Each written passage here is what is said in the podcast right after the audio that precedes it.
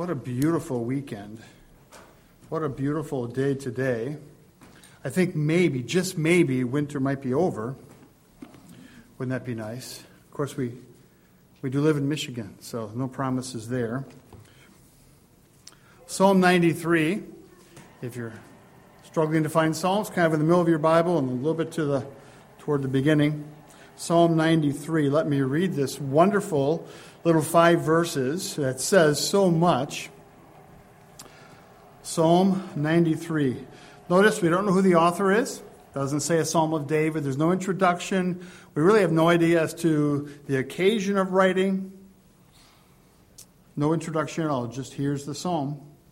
Psalm 93, verse 1. The Lord reigns. He is robed in majesty. The Lord is robed. He has put on strength as his belt. Yes, the world is established, it shall never be moved. Your throne is established from of old. You are from everlasting. The floods have lifted up, O Lord. The floods have lifted up their voice. The floods lift up their roaring. Mightier than the thunders of many waters, mightier than the waves of the sea, the Lord on high is mighty. Your decrees, your word, is very trustworthy. Holiness befits your house, O Lord, forevermore. Psalms 120 through 136, a different section of the Psalter, forms a collection of psalms known as the Hallel Psalms. The Hebrew word Hallel means to praise. Hallelujah. Praise the Lord. Hallel. Yah. Hallelujah. Praise the Lord. And those psalms are um, they're, they're used in, in to, to, to, encourage thanksgiving, to encourage, encourage praise, to encourage worship. They were often used, uh, sung uh, in Jewish festivals and feasts.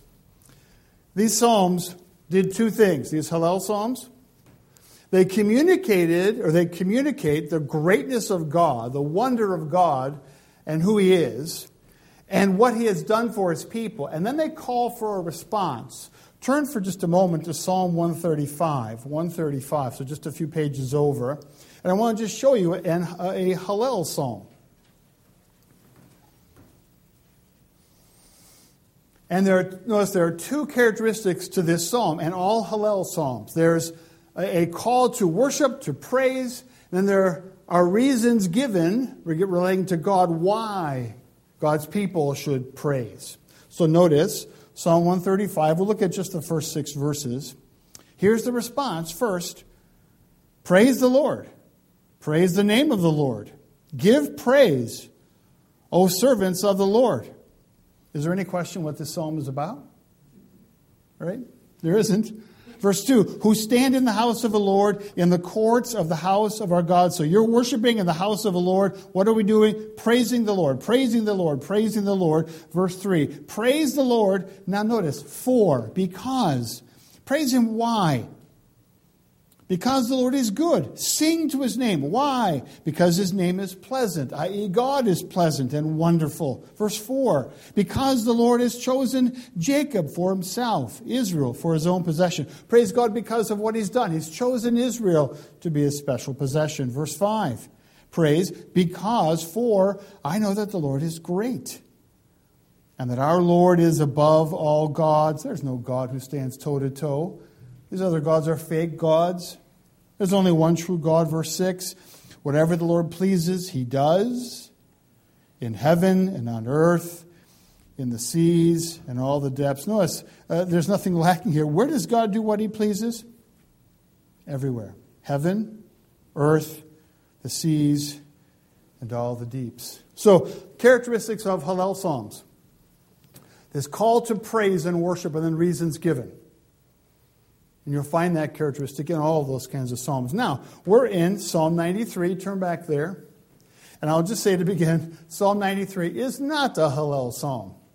Well, then why are we, why did you spend all the time describing Hallel Psalms? If this isn't one of them. Because Psalm 93 is almost like part of a Hallel Psalm.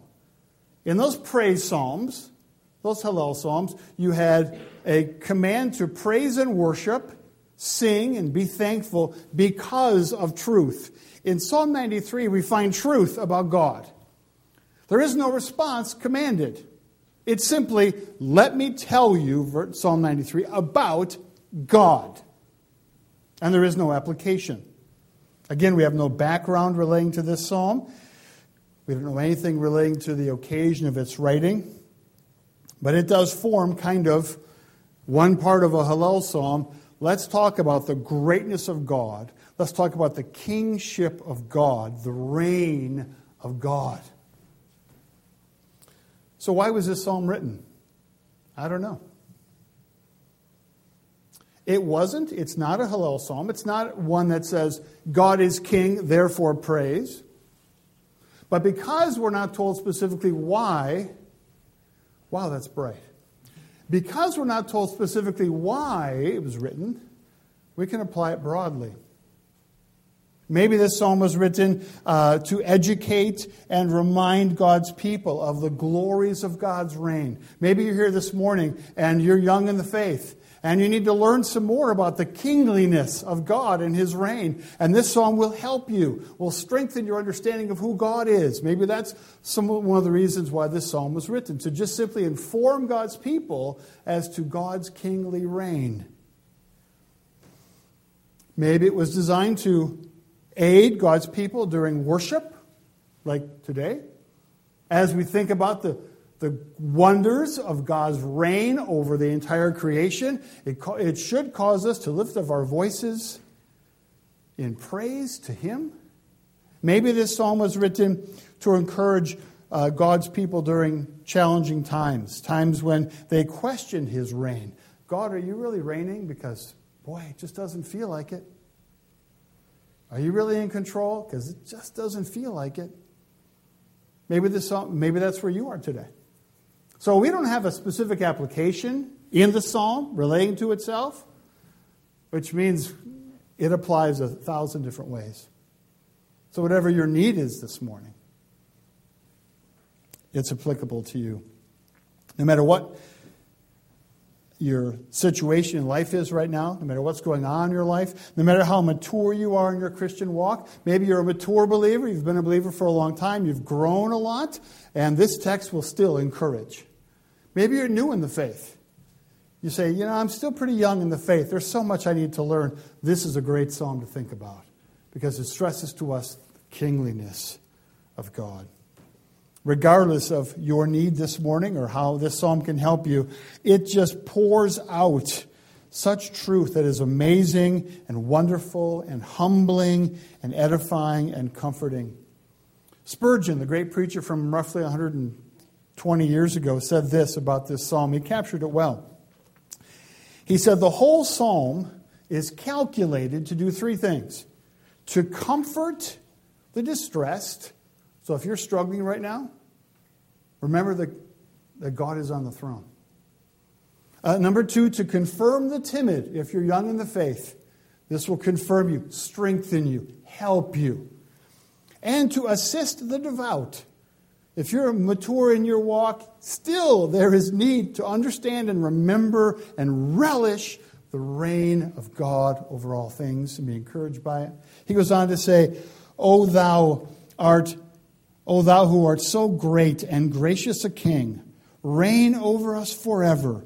We do not desire to question or restrain your power. Such is thy character. In other words, you are such a great God and you're holy and righteous. Such is your character that we rejoice to see you exercise the rights of an absolute monarch. We're thankful, God, that you're ruling over us because we know who you are, how wonderful you are. All power is in thine hands. We rejoice to have it so. We are thankful, God, that you're reigning. Whatever your situation, the truths of this psalm should bring solace and strength. It should inform, enhance, and focus our worship.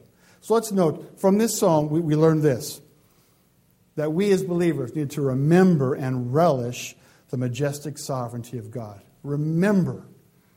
And if you haven't studied enough or thought this through enough, read more. Think about this more. The kingliness, the reign of God, and remember it in your walk and relish it. Be thankful that God is king. Let's pray and we'll note this text today. We thank you, Father, for this wonderful text, this little psalm that says so much. Please, Father, use it to encourage us, to strengthen us, meet needs today. Help each one of us to realize anew and afresh that you're on the throne, that you've always been on the throne, that you always will be on the throne, that you're in control of all things. And we can rest in that. And we can worship you because of it. Thank you, Father, for Jesus Christ. We trust that he'll be lifted up today. We pray these things in his name. Amen. So we see four things from this little psalm today. First of all, the majestic one reigns over everything. Look at verse 1. The Lord reigns. He is robed in majesty. The Lord is robed. The psalmist begins simply by, by stating the fact that God reigns. He's going to go into a little more detail further in the psalm, but he simply starts out by saying, God reigns. Now look at the text. You see those first three words, the Lord reigns? Uh, Kidner states, and I think he's right, that there should be almost be an exclamation point after those first three words. This is almost a, a proclamation. The, the Lord reigns. The king is on his throne. That's the strength of this little phrase. Now, maybe he's, um, maybe the author's thinking about the other deities worshipped during this time in the ancient Near East. Uh, uh, of course, there are many gods and goddesses, many deities being worshipped. Baal, for instance, is said to have gained his throne by defeating Yam, the god of the sea. And after he defeated Yam, the god of the sea, then he was uh, enthroned on a mountaintop. Now, what does the psalmist say about God? Did he gain his throne by deposing another God? No. The Lord reigns. He is robed in majesty. He is robed. The point is, He's always reigned. There's never been a time when God has not been reigning. He did not gain his throne by deposing another God. He's no temporary, short term, upstart, novice ruler. He's always been on the throne, is the idea.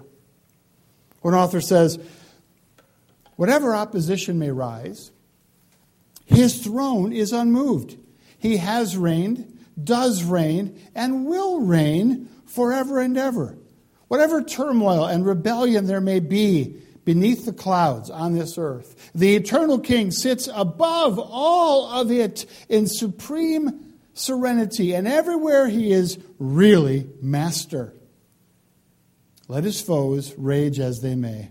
All things are ordered according to his eternal purposes, and his will is done. God has reigned, does reign, and will always reign. He didn't just take the throne by, by uh, defeating another deity. That's not how it is.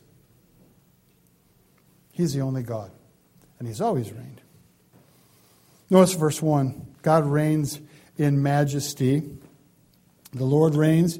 He is robed in majesty. Now, I want you to notice throughout the psalm, the psalmist has a fondness for repetition for the sake of emphasis. So, look with me at verse 3.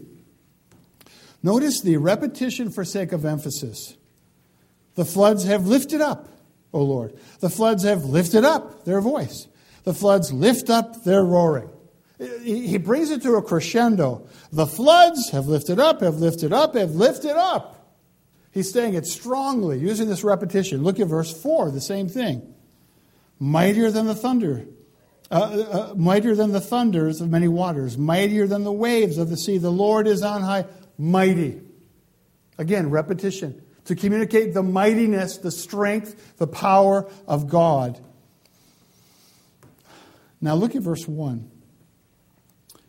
The Lord reigns. This is really, this is really great, the way it's worded. Like, the Lord reigns. He is robed in majesty.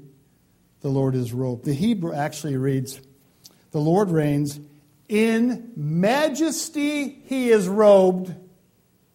He is robed. It's a very strong and pointed way of communicating that God is majestic. He is robed in it, He is robed in it. Now, the term majesty is kind of hard to translate, to understand. It refers to dignity, authority, sovereignty, power, stateliness, grandeur. In the ancient Near East and in our world today, when we see kings, they're often arrayed in the accoutrements of majesty. Beautiful, flowing robes and clothes. Often in the ancient Near East, there was also fragrance, a, certain fragrance associated with kings. They looked the part and they smelled the part of a regal person. You didn't walk into a room where the king go, oh boy, that guy needs to take a shower. That's not how it worked. They looked it and they smelled it. See, the point is, God doesn't just look regal, He is regal. He is robed in majesty, meaning majesty is, is it just is what he is, it's who he is. He doesn't look the part. He is. He's, he is, as to his person, majestic and regal and magnificent and noble and august and imperial and sovereign. He doesn't just look like a king, he is the king. And everything about him is regal and majestic and wonderful, and in that sense, terrifying. In Daniel's vision, uh, uh, the scripture reading was um, Revelation 4, which communicates something of the throne room of God, and his greatness is communicated by what's happening all around him. We have a similar scene in Daniel chapter 7. Let me read to you Daniel 7, 9 through 10. This is Daniel's vision of the four beasts. It describes God on, on his throne. Daniel 7, 9 through 10. As I looked, thrones were placed, and the Ancient of Days, God, took his seat. His clothing was white as snow, communicating holiness. And I, I, I can't envision this glowing white. His clothing was white as snow, and the hair of his head like pure wool. Again, communicating holiness and regality, majesty. His throne, his throne was fiery flames. His throne was fiery flames. Its wheels were burning fire. A stream of fire issued and came out from before him. A thousand thousands served him. A thousand thousands served him. And 10,000 times 10,000 stood before him. This is the God we're talking about. Just picture the, the, majesty of this scene. Thousands upon thousands upon thousands of individuals, of, of creatures before him. God reigns also in unfathomable strength. Look at verse 1 again. The Lord is robed, middle phrase. He has put on strength as his belt. This phrase, put on strength as his belt, is literally the Lord is girded with strength. In times of action, times of war, you would gird your loins. Most of us know what that means. Maybe you haven't a chance to think about that. Girding the loins, they would they were wearing robes, right?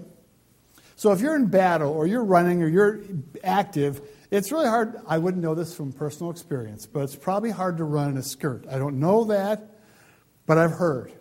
Hard to run in a skirt. So what they would do is they would reach down, pull up their gown, men and women alike, pull it up, tuck it into their belt, forming basically a pair of shorts. Now, I love wearing shorts. 50 degrees out, I put on shorts. Winter's coming, 50, I'm still wearing shorts until I can't wear them anymore because I just like the freedom of wearing shorts. I don't wear them here because my legs are not fit to be seen, but I wear them other than that. There's freedom of movement. Well, in the Old Testament, you, Jesus' time as well, you'd gird up your loins. So this phrase, girding up, the Lord is girded with strength, is what, was what the Hebrew says, is really communicating that the Lord is ready for action. He, he's ready. His, his robe is, is, is strength. He's girded his loins with strength, with power. The idea is that God is powerful. The, the attribute of omnipotence. He is all powerful. In other words, God's majesty, which he's just spoken about now, he's majestic. He's robed in majesty. God's majesty is not um, just a show of power. Most kings, it's just a show of power. They look the part, they may smell the part, but there's no real muscle there. There's no real power there. With God, that's not true. His kingship is armed with infinite strength and power. There is immeasurable, unfathomable muscle behind God's kingly rule. In other words, He's omnipotent, He's all powerful. Now, Spurgeon says this As men gird up their loins for running or working, so the Lord appears in the eyes of his people to be preparing for action, girt with his omnipotence. Strength, oh, he says, strength always dwells in the Lord Jehovah, but he hides his full power often until, in answer to his children's cries, he puts on strength, assumes the throne, and defends his own. He, what he's saying is God is always all powerful but there are times when his children pray. And then God pulls up the robe, tucks it in, and now he's ready for action. There's never a time, folks, when you pray and you need grace and help that God's not involved with all the muscle necessary because he doesn't lack any muscle. He's all strength. The second thing we see in this psalm is that the majestic one reigns over the earth. Looking again at verse 1 toward the end. Yes, the world is established, it shall never be moved. God created and sustains all things according to his plan. Yes, the world is established. Who established it? The God who reigns, verse 1. And this world that's been established will never be moved. Now, probably the term world here probably refers to uh, the, the earth itself and the inhabitants of it. God established all of it, created all of it, controls all of it. God set the world and its people on their courses, and nothing can alter his plan for them. The earth is orbiting the sun. Is that right? It's not the other way around, right? The earth is orbiting the sun. God set that in motion, and nothing will alter the course of the earth apart from God's plan for it. God set your life in on a course. Nothing will change that course. God controls it. Whatever God's plan is for you, it's going to come to fruition, involving big things and little things, victories and hardships. God began reigning the moment He created. Verse 2 Your throne is established from of old. You are from everlasting. The idea here is that God did not begin to rule recently. No. God's throne over this world he established, his throne is from of old. He is from everlasting, meaning in uh, God existed and was reigning through all of eternity past. And in time, he created the universe, the earth, and us as well. He was always reigning. He has always reigned. There was never a time when he hasn't been reigning. He's always king. Some, but then he created time. He created the universe. And from the moment all of it was created, he was reigning. He's always reigned, and he's always now reigned over his creation. God didn't just start reigning one day. He's always reigned. The earth came into existence under his direction and rule. One said, Thine is no upstart sovereignty. In the most ancient times, thy dominion was secure. Before time was, thy throne was set up. Let the believer rejoice that the government under which he dwells, think about that phrase. What government do you dwell under? There's, there's earthly government we are under, right? There's politics, there are things happening. No matter what nation you fly to, there's a government there. I, think, I love the way he says this. Let the believer rejoice that the government under which he dwells, the government of God, no matter what's going on here or in other parts of the world where there are other governments leading nations, there's ultimately one government. It's the government of God. God's in control, folks, of whatever's going on in our world. And wherever you fly today and land, God's in control there as well. Let the believer rejoice that the government under which he dwells has an immortal ruler at its head, has existed from all eternity, and will flourish when all created things shall be forever passed away. God's rule will always be. Will always be. And notice verses 1 and 2 again. In 1 and 2, God highlights, we've already seen the attribute of omnipotence, strength, muscle.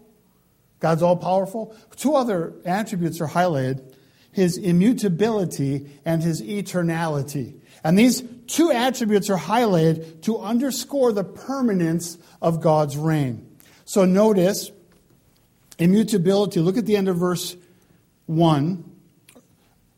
Yes, the world is established, it shall never be moved. In other words, God has a plan for his universe, and his plan is changeless because God is changeless. That's the meaning of the word immutable. God doesn't change doesn't change in his person, in his being, in his purposes. God, you realize God never changes. This is a wonderful attribute. I, I just love to think about it. He never changes. He's never smarter or dumber.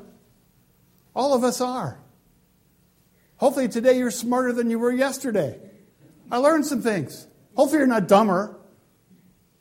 I got dumber last night. I woke up this morning in bed, dumber than I was yesterday. No, hopefully you're changing, but changing for the better. God's not like that. He doesn't change.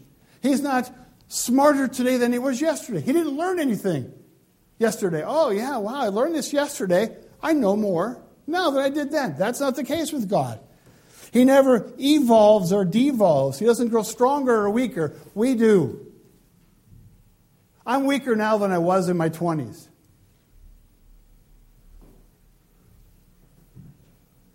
Some of us are weaker now than we were yesterday. Some of us are a little stronger. God's not that way.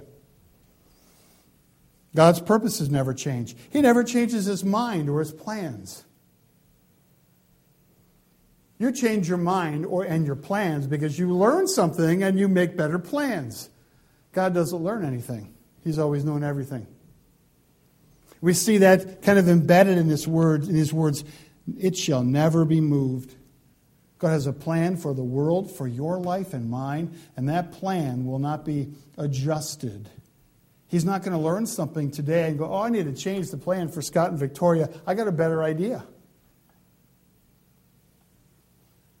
We also see here the eternality of God. By eternality, we simply mean that God exists endlessly. Endlessly, there's no beginning or end with God. He's always existed. We see that, verse two. Your throne is established from of old. You are from everlasting. Now, both of these attributes are highlighted to, um, to underscore the permanence of God's reign. So, God established the world, and it shall not be moved. End of verse 1. His throne was established of old, verse 2, and he himself is from everlasting. And this demonstrates the permanence of God's rule and reign. Folks, God does not and will not ever change. And so he'll never leave his throne. God's not on the throne. You know, I got a better idea. Let's do something else. Oh, he's always been on the throne. He'll never leave it. He'll never be tossed off of it, never, never, never be deposed by Satan, though he would like to, or any, any other, anyone else. The one who has always been king will always be king. God's always existed, and therefore he's always existed as, as king.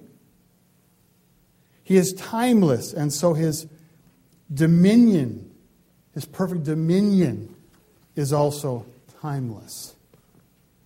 So this is encouraging us. Note the permanence of God's reign. It's always. It'll never change. Thirdly, the majestic one reigns over the terrifying forces of nature. Verses 3 and 4. The floods have lifted up, O Lord. The floods have lifted up their voice. The floods lift up their roaring. Mightier than the thunders of many waters, mightier than the waves of the sea, the Lord on high is mighty. Now, by the way, some will look at the, the reference to um, the floods and the, and the waters, and they'll say to you, well, this is really referring not to literal waters, but it's referring to those who are raging against God. Because often uh, the idea of, of raging waters uh, is it, that's connected to, likened to individuals. So, for instance, Isaiah chapter 17. Oh, the raging of many nations, they are like the raging sea. There are other passages that say that kind of thing comparing those who hate God with the, with the, the raging waters, the angry waters. The problem is, if you look at verses 3 and 4, there's no simile here. There's no like or as. It's simply talking, folks, about large, loud, scary uh, bodies of water. I don't like, I'm not a water person. My wife's a water person. Scott, let's build a house right there. And inevitably, the right there is on the shore with waves that are crashing. And my response is, I can't afford it. That's just how it is. You know, but that's where she would live by crashing mighty waters. She doesn't want to be in them, but she does want to hear them. I have no desire. I don't even want. I have no desire. Water just doesn't draw me. Now, the thing is, these water's fine and wonderful, but if you're on a boat, on a raging sea, it's terrifying. You have no control. You can lose your life in a moment. Uh, just recently, I was on YouTube. I saw, you know, boat uh, uh, waves overtake a boat. So I stupidly watched it.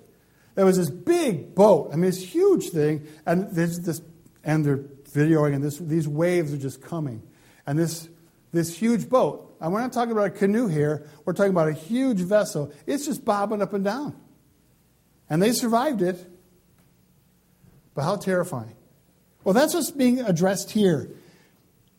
And the point is, God is greater than, than the mightiest waves, than, than, than the, the most terrorizing uh, um, forces in nature. The seas are grand and powerful. Verse 3.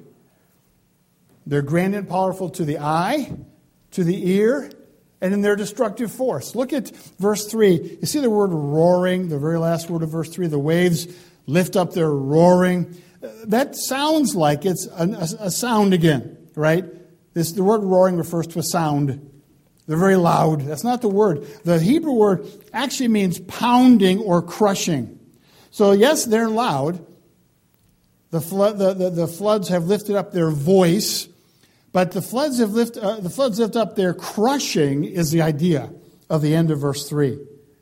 It means just what you think it means. It, it speaks of the fact that the waves of the sea can, can uh, pound a boat until it's nothing but splinters. That if, it's, if the waves of the sea are pushed by a gale or a hurricane, uh, those waves can demolish everything in their path.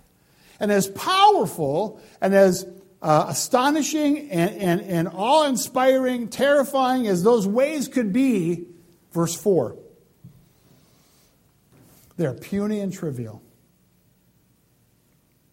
Mightier than the thunders of many waters, mightier than the, the waves of the sea. He's crescendoing now. The Lord on high is mighty. See the words on high? That's the key of that verse. The point is, God's in heaven. He's on high. He's watching all this happen. These angry seas, these terrifying waters, they don't touch him. The, the water droplets don't touch his feet. He's not afraid of them.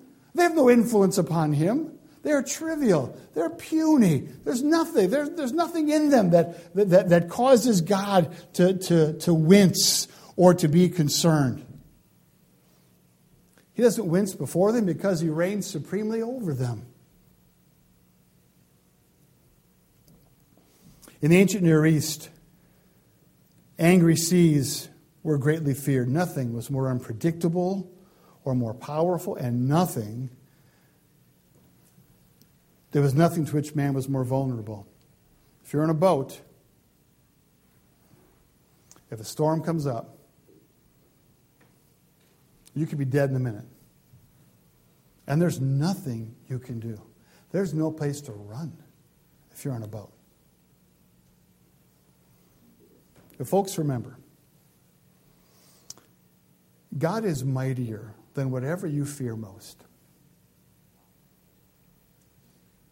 Whatever terrifies you, whatever concerns you, whatever drives you to tears, God is mightier than whatever it is. There are no forces of nature, nothing in this world that God is not supreme over. Lastly, the majestic one reigns in integrity. Look at verse 5. Verse 5 is so reassuring. Your decrees, your word, the word decree speaks there of God's revelation, his word, meaning the Bible in this case for us. Your decrees are very trustworthy. Holiness befits your house, O Lord, forevermore. Verse 5 should bring you great relief, great relief, and great joy. The psalmist has just described God as the eternal creator and the forever enthroned ruler of the universe. No one can stand toe to toe with him. No one can stop him. No one can depose him. The strongest forces of nature are no match for him. If this God, described in verses 1 through 4, is evil, we're going to spend all of our existence shrinking before him. If he is evil, we're, we're, in, we're in big trouble, folks. No one stands against him. Thankfully, the God who rules in splendor and majesty and who executes his plan with irresistible and unrelenting muscle is holy and righteous in all of his dealings. Thankfully, this is true. Verse 5 is this whole psalm is a psalm over which to rejoice. But it's a little terrifying up until verse 5. Because if this God is not a good God, there's no place to hide from him. There's no place to run. First, God is truthful and faithful. Your decrees, your word is very trustworthy. God's firm, and His word is firm, dependable, reliable. God never lies. He has never lied, He will never lie. The Bible does contain lies, by the way, the lies of others. Satan lies, Genesis. We have the accurate uh, rendering, communication of lies. But God never lies. He's never lied, and He will never lie to you People will lie to you. You're, you, people, the best people will, we know. I won't impugn anyone's character. But bottom line is, the best people we know may not always be entirely truthful. And some of them might just outright lie. But you know that there's one who will always tell you the truth. It's God. And His Word is always true. And this God is holy. Holiness befits your house. God's house is adorned in holiness, implying that God Himself, in His person and nature, He is holy. He always does right. He'll never do wrong. He'll never do you wrong. I want you to notice verse 2. Verse 2 stretches backward. So notice verse 2. Your throne, I got to find it here myself. Your throne, verse 2, is established from of old, from, from eternity past. You are from everlasting. So verse 2 stretches backward. Verse 5, the very end, O Lord, forevermore. Verse 5 stretches forward. So understand, God's holy reign reaches from eternity past to eternity future. And it is not just any reign or the reign of a, a wicked king, it is a holy reign for all time.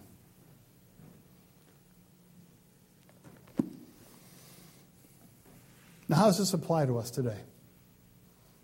We've just thought about God, His greatness and wonder.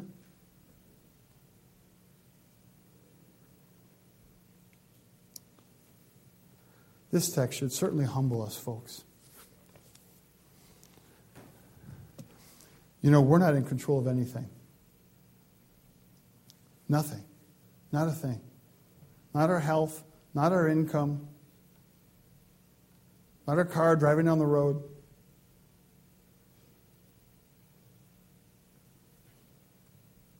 Our children, in my case, grandchildren, our dogs, cats, goldfish, we're not in control of anything. We like being in control. We wish we were in control. We have none. But now we have maybe a little bit of a better understanding of the one who is in control, the one who is king. And this psalm should cause us to drop to our knees in praise and worship.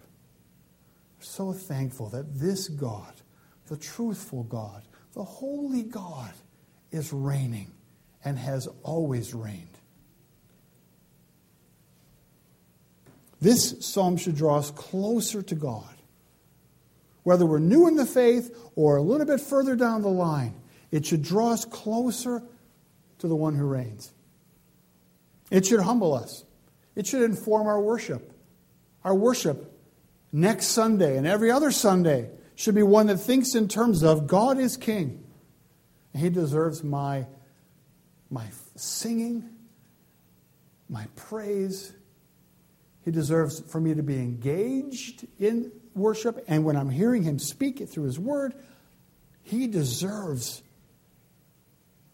a certain kind of worship, Sundays and every day of the week.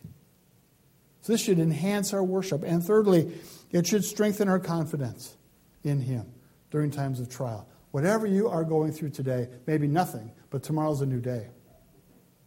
Something might start tomorrow. Whatever you're going through, God is on the throne. When I was in college, there was a girl, young lady from Canada. Had this weird Canadian accent. We loved her. She always would say, God's on the throne.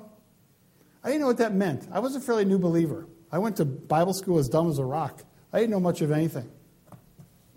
And she would always say that. Well, God's on the throne. What are you talking about? What, what, what, what are you getting at? Eventually, I, I understand what it meant. And I think she was sometimes just saying it just because that's what she said. I'm not sure she was always contemplating what she was saying. But the bottom line is, folks, no matter what's going on in your life, you can bank on that. God's on the throne. Thank you, Father, for this wonderful little psalm. Help us to now help us now to respond to it. This is not like a Hallel psalm in which we are told how to respond with praise and sing and worship.